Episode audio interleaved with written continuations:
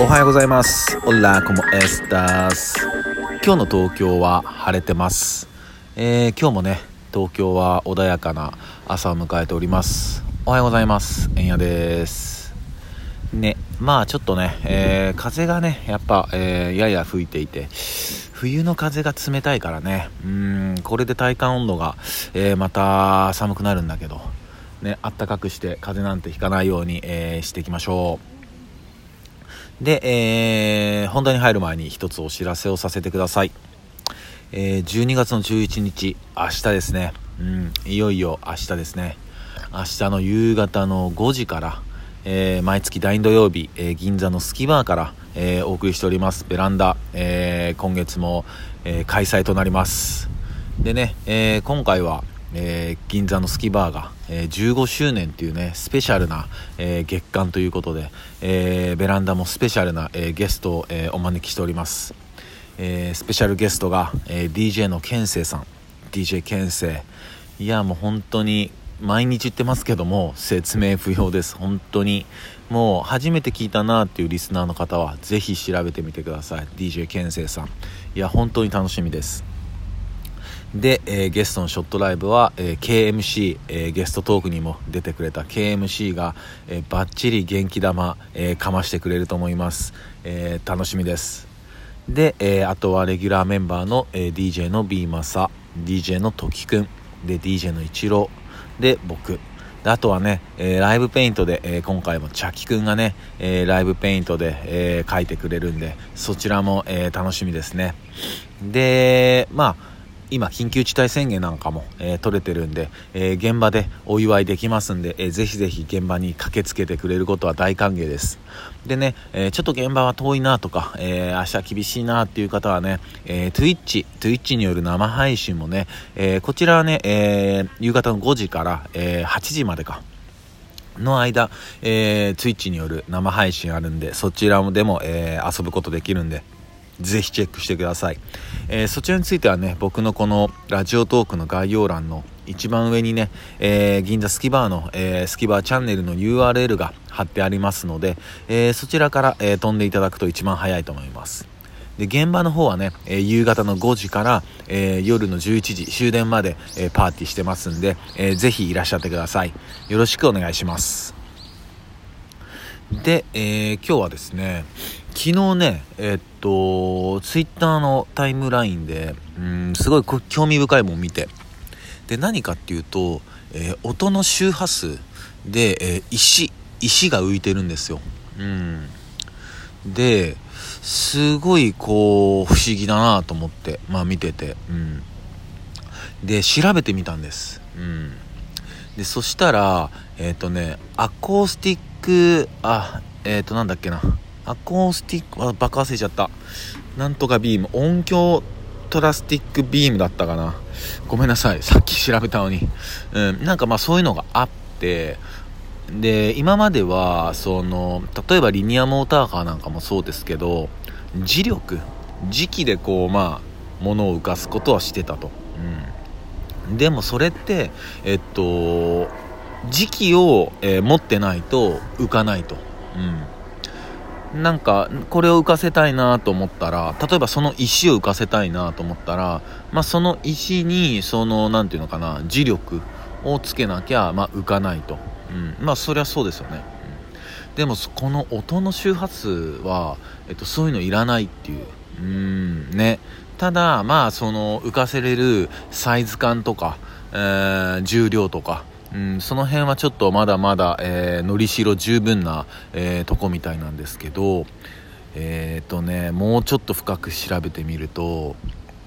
これは結構ヨーロッパとかあと中南米とかまあカリブとか、まあ、その辺の、えー古代の、え話に出てくるんですけどなんかね巨石？巨石とか、えーそういうものを、えー音とか、うん口笛とか声とかで動かすっていう神話がかなりあるんですよ。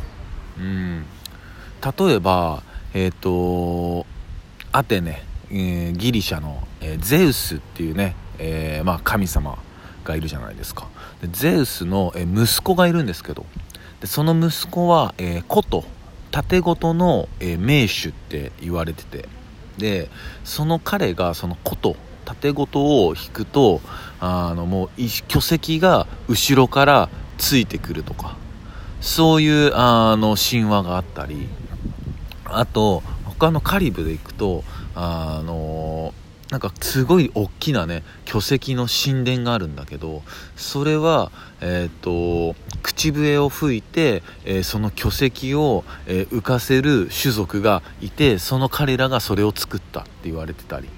うん、でスペインにもそういう話があったりとかなんかねあるんですよ。ってことはてことはとか思っちゃってもう俺の好きなゾーン入ってきたなって。うん。でももしかしたらピラミッドとか昔してたかもよ、うん、ね。だからこれあながちねやっぱりえー、なんつうのかな。こう今までこの地球って何回も、えー、生命の絶滅があって、えー、まあ、破壊と創造ですよね。を繰り返してきているみたいなんですよ。例えばねあの有名なとこで行くとその恐竜時代恐竜があの仕切ってたけどまあ滅亡してとかそういうのを何回も繰り返してきてるみたいで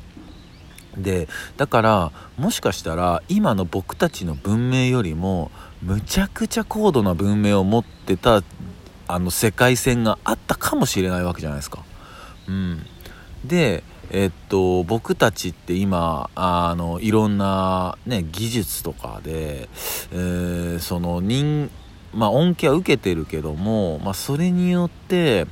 本来人間が持ってる100%ドピュアな力は多分発揮してないんですよ。うん、多分。で、こういうものがなかった時代、え、まあ、例えば縄文時代とかさそれぐらいの人たちのあ人間が持ってたドピュアなパワーって多分とてつもないと思うんですよね、うん、だから本当にえっ、と石とか浮かせたと思う。俺はもう。うん。なんかだってそういう神話が世界中で残ってんだもん。うん。ね。ちょっとは脚色されてるかもしれないけどね。あながち嘘じゃないと思うんですよね。うん。いや面白えなと思って。うん。なんか人間ってうーんまあもちろん進化はしてるんだろうけどうーんその音楽でいくと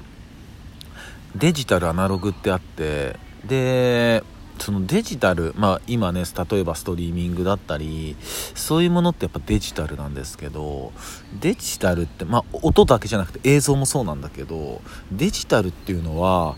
アナログに近づく技術なんですよね。うん。やっぱアナログの音が一番いいし、うん。